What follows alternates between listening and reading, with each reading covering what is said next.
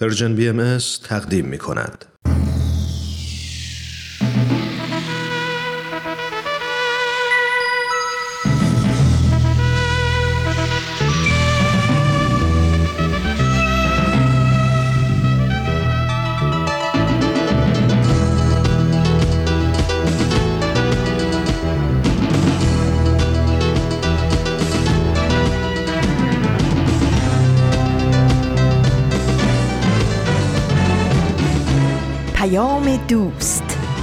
برنامه ای برای تفاهم و پیوند دلها.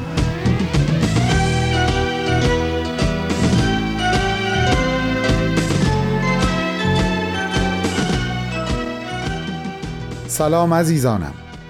سلام همراهان مهربان و با وفا که همیشه با حضورتون به ما قوت قلب میدین تا بتونیم وظیفه‌ای که در قبال شما داریم رو در حد بزاعت به خوبی ایفا بکنیم سلام به همه شما که این روزها نه تنها امید بلکه یقین به آینده پرشکوه ایران رو در قلب هاتون زنده نگه داشتید و بیشتر از همیشه قلبتون در کار همدلی و همدردی و امید بخشی به قلب ایرانیان عزیز و شریف هست.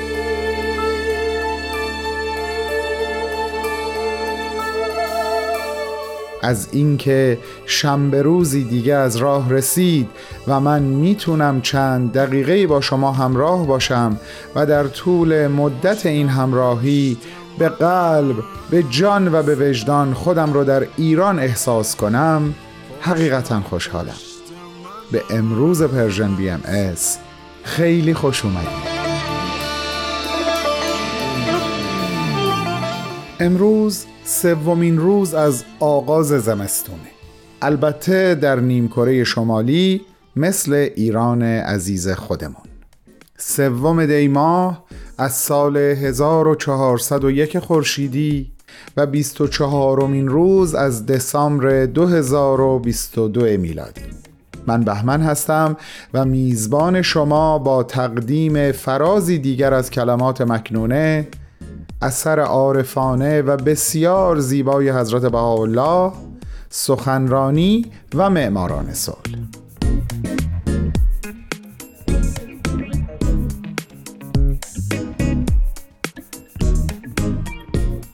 قبل از ادامه صحبت فکر می کنم بهترین کار این باشه که ازتون دعوت بکنم. شنونده فرازی دیگه از مجموعه فرازهای کلمات مکنونه باشین که دوستان هنرمندم اون رو همراه با یک موسیقی دلنشین برای شما آماده کردن. بفرمایید خواهش می‌کنم.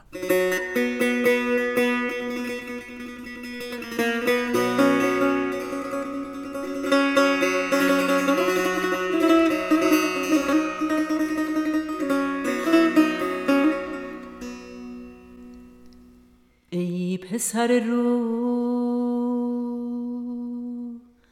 قفس بشکن و چون همای در هوا قدس پرواز کن. و از نفس بگذر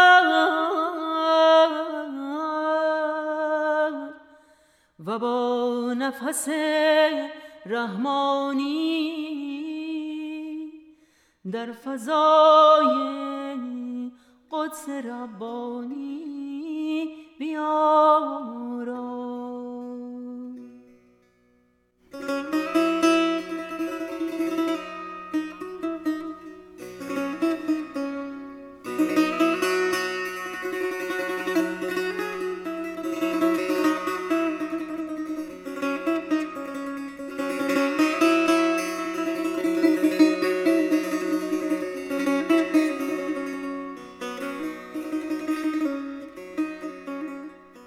بسیار هم عالی عزیزان.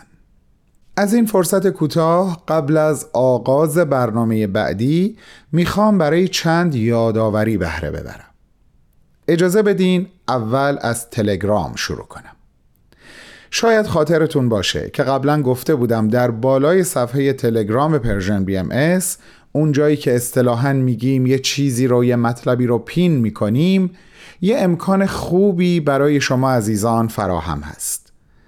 اون بالا یک بار که کلیک بکنین یک لیست از برنامه های شنیداری روی صفحه براتون ظاهر میشه که چند تا لینک آبی داره.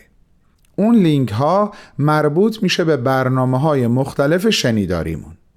بر اساس علاقه و سلیقتون روی هر کدوم که کلیک بکنین کل اپیزودهای اون برنامه خاص رو در اختیار خواهید داشت و می‌تونین بهشون گوش کنین. حالا اگه یه بار دیگه همین کار رو انجام بدین یعنی اون بالا رو کلیک کنین این بار همین اتفاق در ارتباط با برنامه های دیداری ما براتون میافته. این لیست مدام در حال کاملتر شدن هست. همکاران من براش تلاش زیادی کردن و همچنان هم مشغول هستند امیدمون این هست که از حاصل این تلاش بهره کافی را ببرین. حالا زمان زمان پخش برنامه سخنرانی هست عزیزان. با ما همراه باشین لطفاً.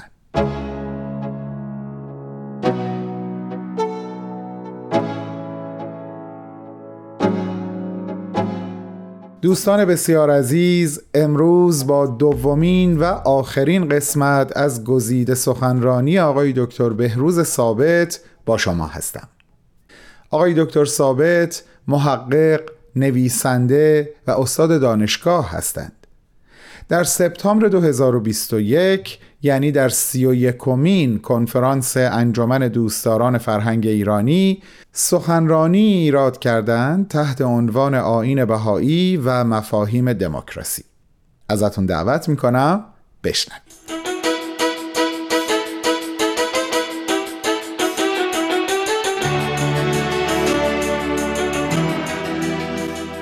می‌رسیم به سوال سوم و این است که آیا عناصر دموکراسی در دیدگاه آین بهایی در منظر دیانت بهایی و یا در جهانبینی دیانت بهایی از نظم آینده دنیا عوامل دموکراسی حضور دارد؟ بر اساس همون دو روش اولی که در مورد دو سال اول به کار بردیم باز یک سلسله مطالب رو اینجا ذکر می‌کنیم. اینها بخشی از نگاه آین بهایی به جهان. تشکیل یک اتحادیه مشترک المنافع فراملیتی و جهانی و تصمیمگیری دموکراتیک در سطح بین المللی تایید حکومت مشروطه مبنی بر قانون اساسی. عدالت اجتماعی و رفع بردگی اقتصادی. رهایی از منفعت طلبی و خرید رأی و تقلب. پرهیز از عوام زدگی هم از عوام زدگی هم از نخبه گرایی دموکراسی مبنی بر مشارکت عمومی مشورت و ایجاد توافق. پررنگتر شدن سازمان های غیر دولتی و جوامع مدنی در اداره امور بشری. احترام به حاکمیت قانون انزجار از هرج و مرج و حاکمیت آنارشیسم. جهانی شدن و اقتصاد سیاسی یعنی پیوند دموکراسی سیاسی عدالت اقتصادی و اصول عمومی اخلاق جهانی. اینها در حقیقت پایه های دیدگاه بهایی هستند برای نظم آینده جهان. و همونطور که می‌بینیم اینها تماما با اندیشه های مترقی چند قرن اخیر هماهنگی دارند. اشاراتی در تعالیم بهایی وجود دارد. بر اینکه دموکراسی و سایر تمهیدات تجدد ریشه در تحول بشریت دارند و بنابراین آنها را بایستی مفاهیمی دانست در حال شدن در حال تحول. آرمان دموکراسی پدیده ای نیست که در آینده ایجاد بشه. دموکراسی در دستگاه اجتماعی و سیاسی حوادث عالم در حال محک خوردن شکل گرفتن و تصفیه شدن است. حوادث عالم از تحول در آرمانهای دموکراسی خبر می‌دهند. دموکراسی پایان تاریخ نیست بلکه سازوکار مؤثری برای حاکمیت بهترین افکار و نیل به آرمانهای حقوق بشر است. اما هدف جامعه انسانی تهذیب شخصیت انسان گرایش طبیعت انسان به ارزشها و معانی متعالی و فراتر از بودن صرف است. تا اینجا ما به این سه سوال پاسخ دادیم که عوامل و آرمانهای دموکراسی چه در درون جامعه بهایی و در حیات فردی جامعه بهایی و چه در تعامل جامعه بهایی با دنیای خارج و چه در منظر آین بهایی در مورد تمدن آینده عالم حضور داره اما در اینجا صحبت موردا می دهیم و مفهوم دموکراسی رو در قالب یکی از کانسپت ها و مفاهیم بسیار اساسی آین بهایی که عنوانش هست بلوغ عالم و در حقیقت عنوان این جلسات این کنفرانس امسال هم هست کمی اون رو در زمینه مفهوم بلوغ عالم مورد بررسی قرار میدیم. بلوغ عالم در آثار بهایی اشاره است به مقطع و مرحله کمالی که به صورتی فراگیر تحولات مربوط به هر سه جنبه تمدن یعنی جنبه های مادی و جنبه های اجتماعی و آرمانی و روحانی رو در بر می‌گیره. از جنبه مادی و علمی بلوغ عالم مقارن اکتشافات و اختراعات علمی و فنی توجیه گشته که الزامن بایستی چهره عالم را دچار تحول سازد و پیشرفت های مادی زمینه را برای اتحاد و ارتباط انسان ها و جوامع فراهم بیاره و افقهای نوینی رو در روابط انسانی بگشاید. از جنبه اجتماعی بهاءالله بلوغ عالم را مترادف جریاناتی می‌داند که به وحدت عالم انسانی و تشکیل اتحادیه جهانی و صلح عمومی منجر خواهد شد. و بالاخره از نظر آرمانی بلوغ عالم مقارن تحولی بی سابقه در نظام ارزش‌های روحانی و اخلاقی است.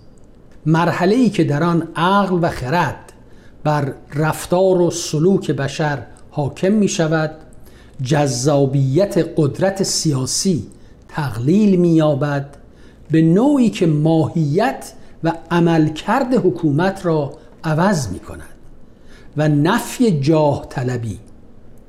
اینها بلوغ عالم رو به صورت یک پروسه در می آورند به صورت یک روند تکاملی و نه یک مقطع مکانیکی. با الله اشاره فرموده که نشانه بلوغ عالم ظهور عقل و متانت در رفتار بشر است. اما رسیدن به این هدف به معنی خاتمه ترقیات او نیست.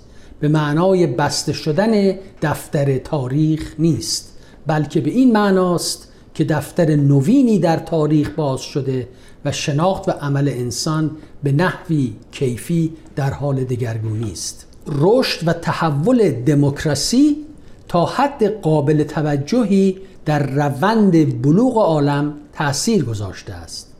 اما بلوغ عالم تنها یک فرایند مادی و اجتماعی نیست بلکه فراتر از آن نیازمند تحول در نظام ارزشها و بنیادهای اخلاقی و معنوی جامعه است. دموکراسی در رشد و تحول خود با بحرانهای متعدد روبرو شده.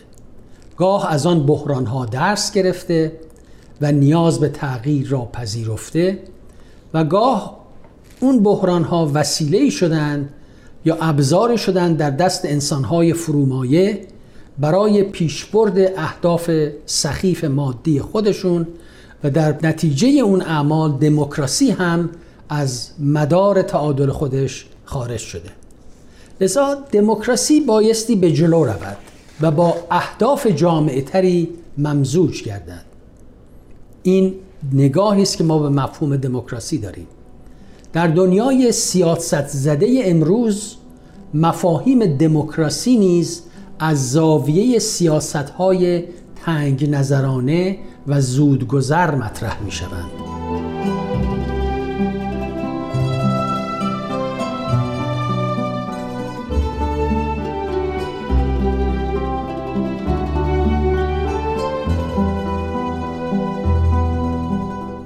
همراهان گرامی شما شنونده گزیده ای از صحبت‌های آقای دکتر بهروز ثابت هستید. ایشون در سپتامبر 2021 در سی و یکمین کنفرانس انجمن دوستداران فرهنگ ایرانی سخنرانی ایراد کردند که عنوانش هست آین بهایی و مفاهیم دموکراسی. بعد از چند لحظه کوتاه به ادامه صحبت‌های ایشون گوش خواهیم کرد.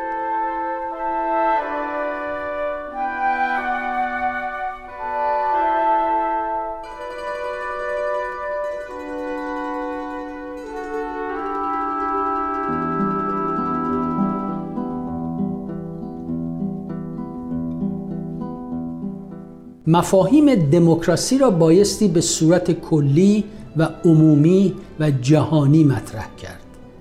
یک بار دیگه اینو تکرار می‌کنم برای اینکه واقعا شاه کلام نگاه بهایی هست. یعنی مفاهیم دموکراسی رو ما بایستی به صورت کلی و عمومی و جهانی مطرح بکنیم و اونها را از قیود ایدئولوژی های راست و چپ برهانیم.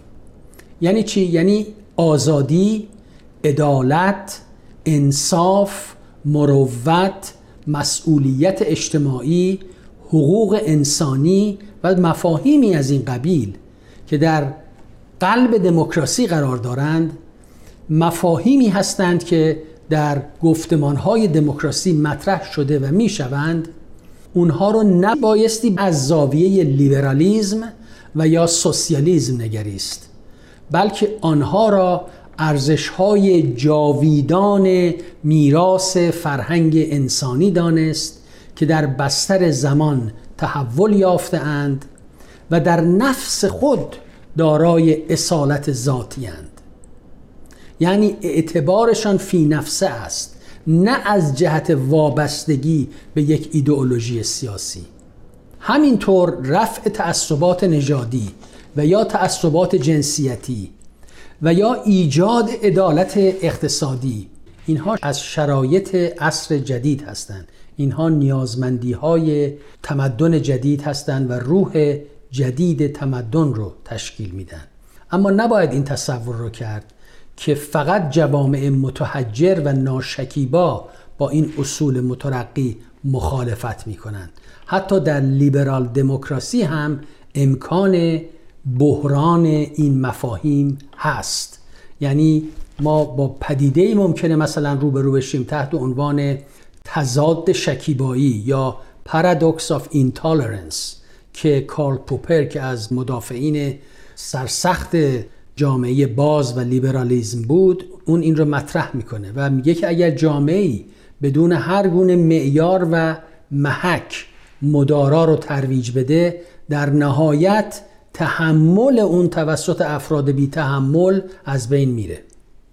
لذا جامعه باز برای نگهداری اجزایش و پیوستگی ابعادش نیازمند یک ساختار معنوی و اخلاقی پیشرونده و زنده است وگرنه ساختارش به هم میریزد و خود اسباب انهدامش را فراهم میآورد. یعنی این تعالیم مترقی اجتماعی امروز باید به صورت باورهای عقیدتی و قلبی در روح و روان انسانها جا بیفته.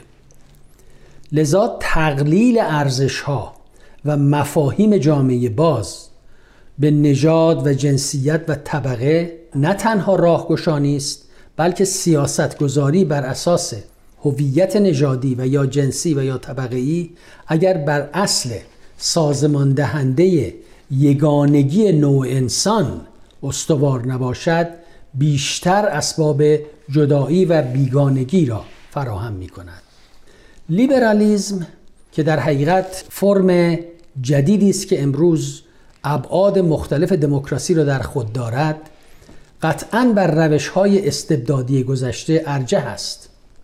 لیبرالیزم تأثیری قابل توجه در تحول سیاسی و اجتماعی جهان از قرن هفدهم تا امروز داشته است.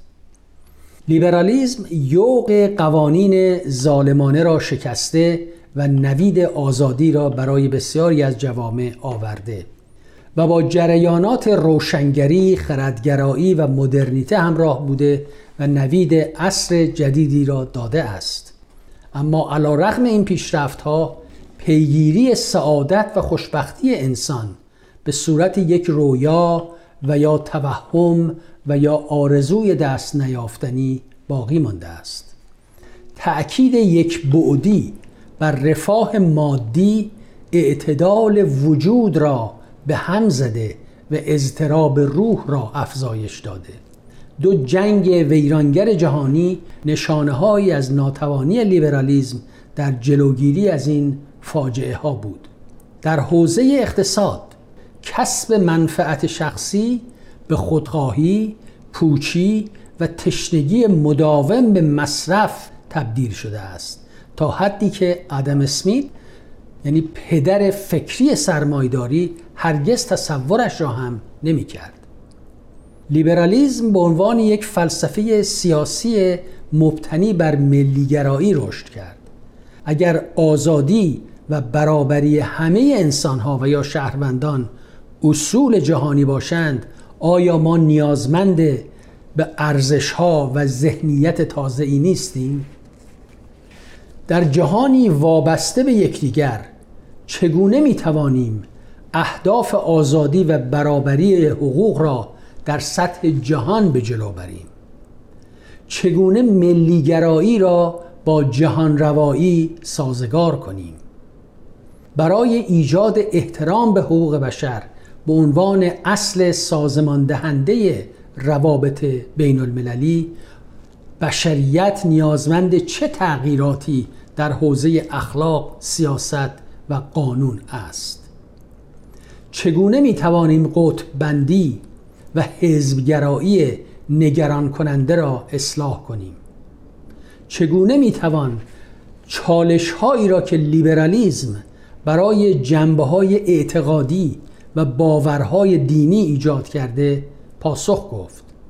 آیا صرف سکولاریزم و جدایی دین از سیاست که البته امری شایسته است اما آیا کافی هم هست تا بتواند آرامش سیاسی جامعه را تضمین کند؟ البته پاسخ به این سوالات چالش برانگیز آسان نیست اما لیبرالیزم برای ادامه حضورش به نحو مؤثر بایستی پاسخگوی این سوالات باشد. به همین ترتیب کلیت مفهوم دموکراسی. شکی نیست که در قلب هر یک از این چالش هایی که ذکر کردیم نیاز به نوعی اجماع و توافق جهانی آشکار است و شکاف فزاینده میان راست و چپ مذهبی و سکولار محافظه کار و لیبرال ملیگرا و انترناسیونالیست می تواند منجر به افرادگرایی و درگیری داخلی و هرج و مرج جهانی شود. تفرقه و تحذب به مرور نیروهای مخربی را به ارمغان آورده که در حال فرسایش معیارهای تمدن هستند. لیبرالیزم در ایجاد تمدن مدرن سهمی تاریخی و ستودنی دارد.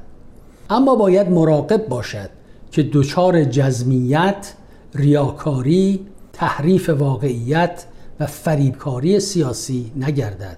خود را از وسوسه تبدیل شدن به بتی که می‌توان در محرابش نماز گذاشت و انسانها را قربانی کرد پرهیز کند.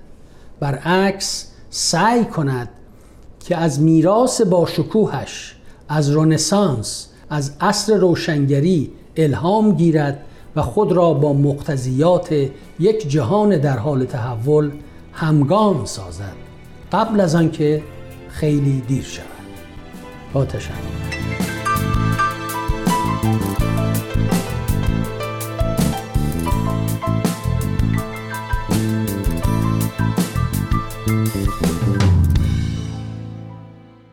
عزیزان شنونده این بود دومین و آخرین قسمت از گزیده سخنرانی آقای دکتر بهروز ثابت محقق نویسنده و استاد دانشگاه که در سی و یکمین کنفرانس انجمن دوستداران فرهنگ ایرانی در سپتامبر 2021 ایراد کرده بودند.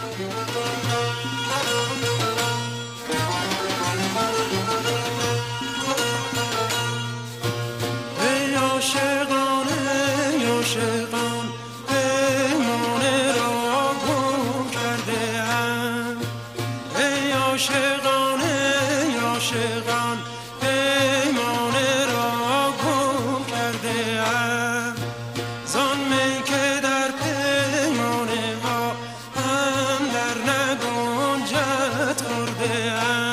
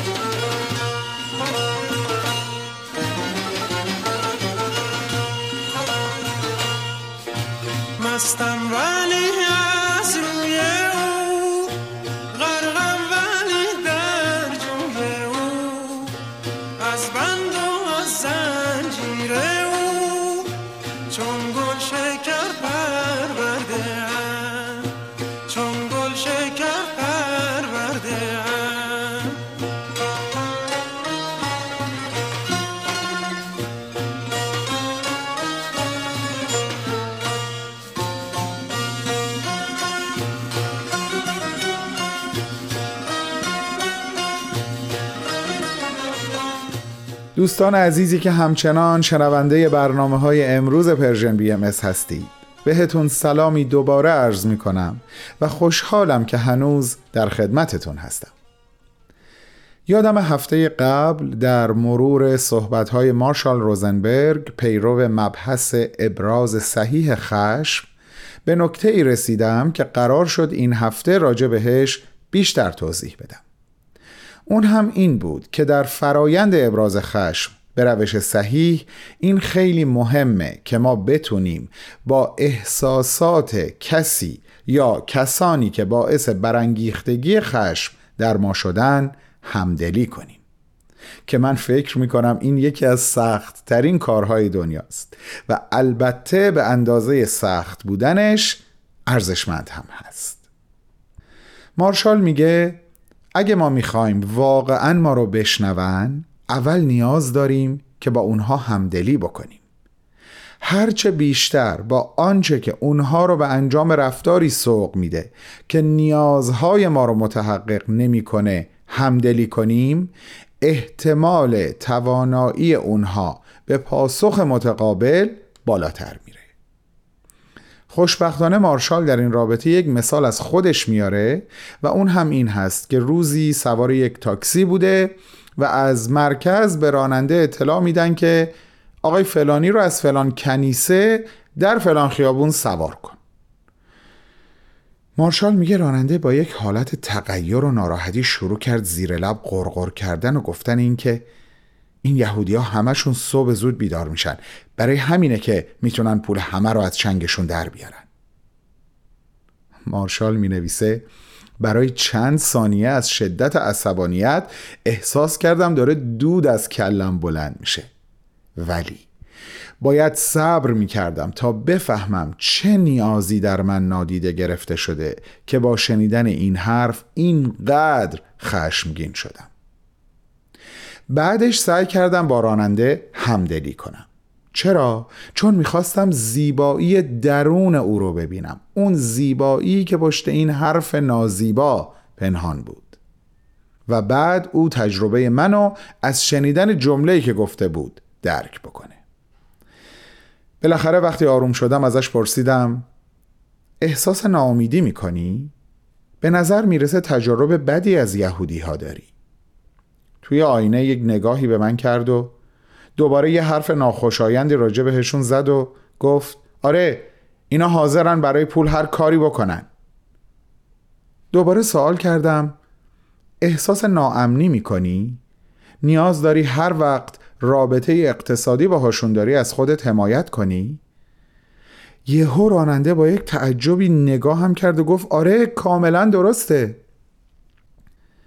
مارشال میگه من کماکان از قضاوت کردن او فرار می‌کردم و همه تمرکزم رو گذاشته بودم روی همدلی با او و باهاش به یک احساس مشترک رسیدن.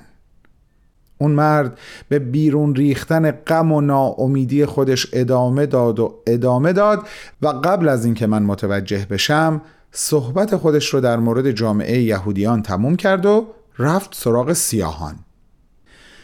بعد از ده دقیقه وقتی مطمئن شد که توسط من بی هیچ قضاوتی شنیده و درک شده ساکت شد. حالا زمان اون بود که بهش بگم می‌دونی وقتی شروع به صحبت کردی من احساس عصبانیت، سرخوردگی، ناراحتی و ناامیدی کردم چون تجربه های بسیار متفاوتی با کلیمیان داشتم که بسیار زیبا بودن. و دوست داشتم تو هم تجربیاتی مثل من داشته باشی.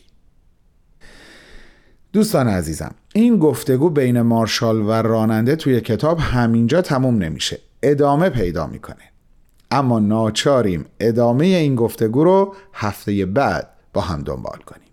چون زمانبندی برنامه ها فرصت بیشتری برای ادامه این بحث در اختیارمون قرار نمیده. الان باید از شما عزیزانم دعوت بکنم که شنونده بازپخش یک قسمت دیگه از برنامه معماران صلح باشید. در ارتباط با بازپخش بودن این برنامه یه مطلبی به نظرم رسید که گفتم اونو خدمتتون بگم. گاهی ممکنه در طول برنامه به تاریخهایی بر بخوریم یا رویدادهای تاریخی مطرح بشه که به حسب ظاهر با تاریخ امروز همخوانی نداشته باشه. این دلیلش همین هست که برنامه متعلق به قبل و الان داره بازپخش میشه.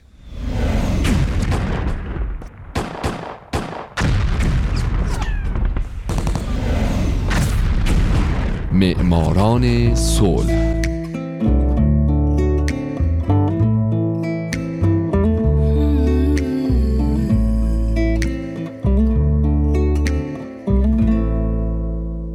شما در همین لحظه دارید 94 مین قسمت از برنامه معماران صلح رو از رادیو پیام دوست میشنوید.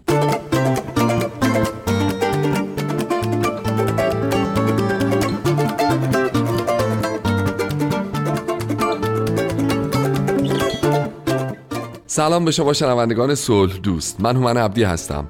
به معماران صلح خوش اومدید. من در این برنامه می‌پردازم به زنان و مردان و سازمان ها و تشکل های دولتی و غیر دولتی که یا صلح دغدغه اصلی و همیشگیشون بوده یا اینکه در یک بره از زمان به داد جهان رسیدن و باعث شدن دنیای پر از جنگ ما شاهد جنگ های بیشتری نباشه.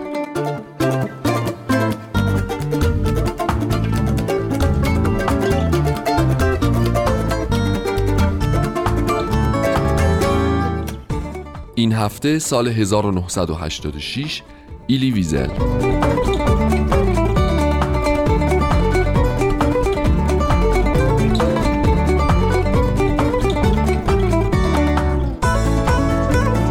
ایلی ویزل در 3 سپتامبر 1928 متولد شده و در نتیجه الان 87 سالشه. او نویسنده رومانیایی، فعال سیاسی و استاد دانشگاهیه که به خاطر فعالیتهاش در زمینه شناسوندن واقعیت هولوکاست به جهانیان در سال 1986 از طرف کمیته نروژی نوبل برنده جایزه نوبل صلح تشخیص داده شد.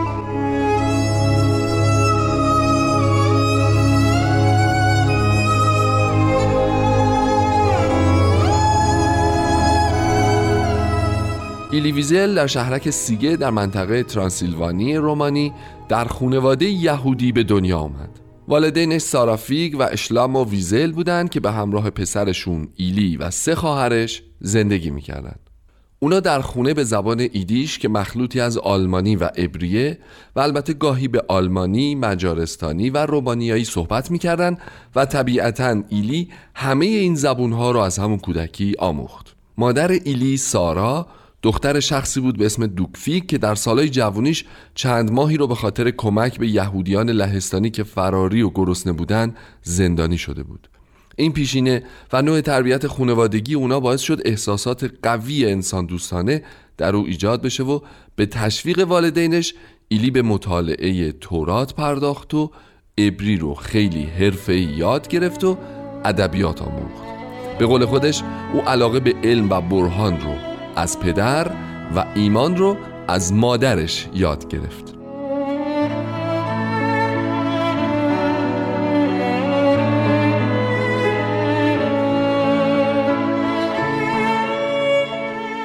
همونطور که می‌دونین جنگ جهانی دوم باعث اتفاقات بسیار خونینی در جهان شد. تنفر هیتلر، نازی ها و متحدانشون نسبت به اقوام دیگه به خصوص یهودیا در حدی بود که بعضی آمارها میگن 6 میلیون یهودی و میلیون ها مخالف سیاسی، کولی و اقلیت های ملی در اردوگاه های اجباری یا در کوره های آدمسوزی جون خودشون از دست دادن. در سال 1940 ویزل مادر و یکی از خواهراش رو به همین ترتیب و به بهانه مفید نبودن و به درد کار نخوردن از دست داد. او در این زمان نوجوانی 16 ساله بود که به همراه پدرش به اردوگاه آشویتس بزرگترین اردوگاه در غرب کراکوف در خاک لهستان در نزدیکی خاک آلمان فرستاده شدند. ویزل و پدرش برای هشت ماه تا روزهای پایانی جنگ در این اردوگاه به سر بردن در حالی که مجبور بودند تحت شرایط بسیار وحشتناکی کار کنند.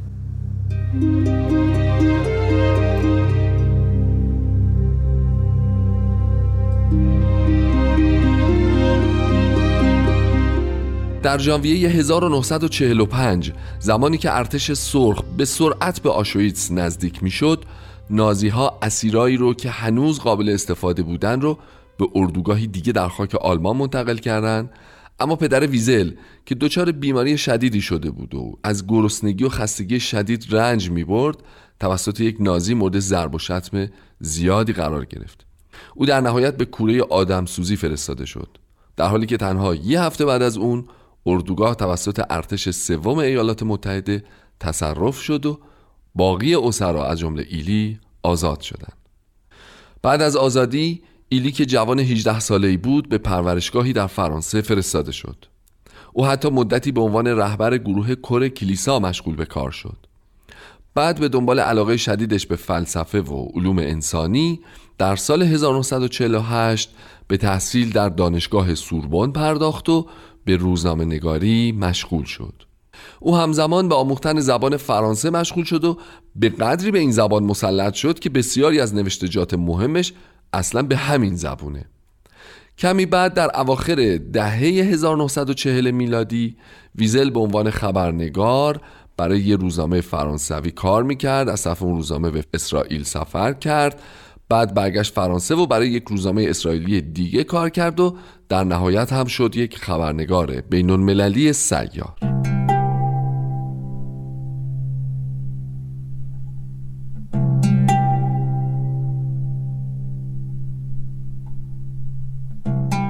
اتفاقات جنگ، آوارگیش، اسارتش در زندانهای مخوفی همچون آشویتس و کشته شدن مادر، پدر و یکی از خواهراش در کوره های آدمسوزی اونقدر تأثیر بدی روش گذاشته بود و انقدر فرسودش کرده بود که باعث شد ویزل تا ده سال بعد از جنگ از نوشتن یا صحبت کردن درباره تجربیاتش در دوره هولوکاست هیچ حرفی نزنه و ننویسه. چرا که نمی‌تونست کلمات مناسبی برای تشریح اون اتفاقات فجی پیدا بکنه. اما سرانجام ملاقات و آشناییش با نویسنده فرانسوی فرانسوا موریاک برنده جایزه نوبل ادبیات سال 1952 و دوستی که بین این دو شکل گرفت باعث شد که ویزل متقاعد بشه تجربیاتش رو به رشته تحریر در بیاره.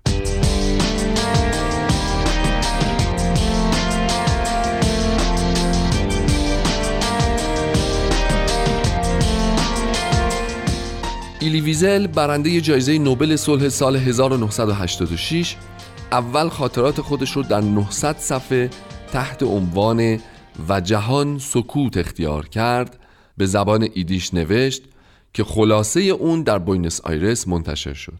بعد اون نسخه کوتاه شده همین کتاب رو در 127 صفحه با عنوان در شب به زبان فرانسه منتشر کرد.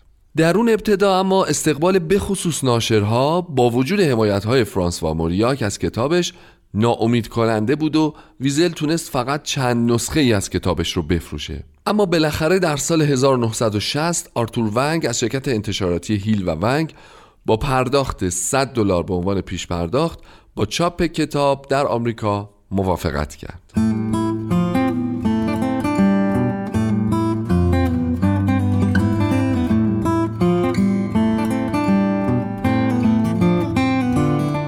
کتاب در سپتامبر همون سال چاپ شد و در طول 18 ماه فقط 1046 نسخش فروش رفت.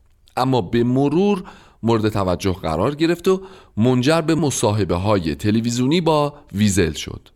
ویزل در یکی از مصاحبه هاش گفته ترجمه انگلیسی کتاب در سال 1960 در 3000 نسخه منتشر گردید و سه سال طول کشید تا تمام نسخه ها به فروش رفت.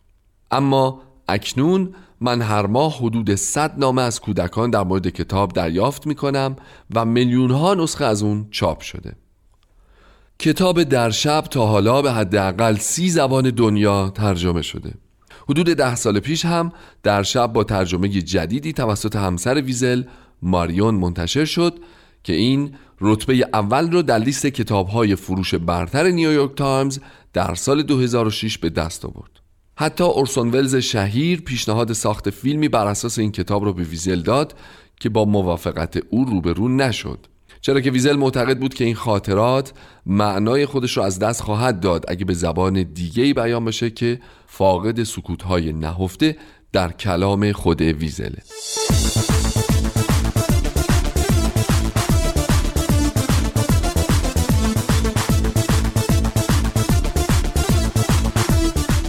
اما خیلی قبلتر از این حرفا در سال 1963 ایلی سفری به آمریکا کرد که در اونجا تصادف کرد و طولانی شدن اقامتش در آمریکا باعث انقضای ویزا شد و ناچار شد که تقاضای تابعیت آمریکا رو بکنه و در نتیجه از همین سال ویزل شد شهروند آمریکا. یه سال بعد به تشویق خاخام مناخیم اسنیرسون با ماریون ازدواج کرد که این دو صاحب پسری شدند به نام الیشا ویزل در آمریکا بیش از چهل کتاب نوشت و جوایز ادبی بسیاری و به خاطر کتابهاش به خودش اختصاص داد همچنین او در دانشگاه بوستون به تدریس علوم انسانی مشغول شد و از سال 1972 تا 76 استاد برجسته دانشگاه نیویورک و عضو انجمن اساتید آمریکا بود.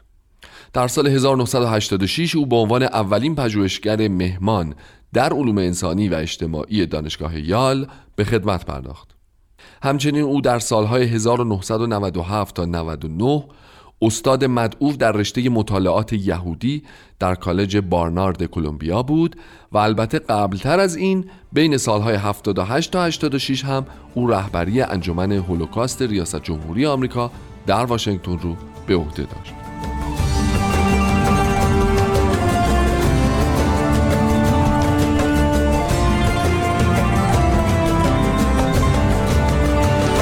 دوستای عزیز زندگی پر از اتفاق و حاشیه و تلاش و داستان ویزل خیلی بیشتر از وقت ده دوازده دقیقه برنامه معماران صلحه بنابراین من هفته آینده مجبورم باز هم به زندگیش بپردازم. پس تا برنامه بعدی معماران صلح من هومن عبدی همچنان امیدوارم شمایی که الان یکی از شنوندگان برنامه هستید در آینده یکی از برندگان نوبل صلح باشید. شاد باشید و خدا نگهدار.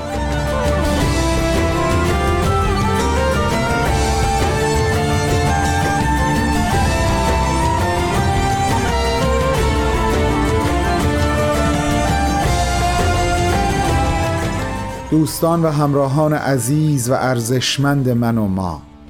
فرصت باقی مونده اونقدر کوتاهه که فقط می‌تونم با تمام قلبم برای قلب هاتون استقامت در برابر سرمای زمستان آرزو کنم.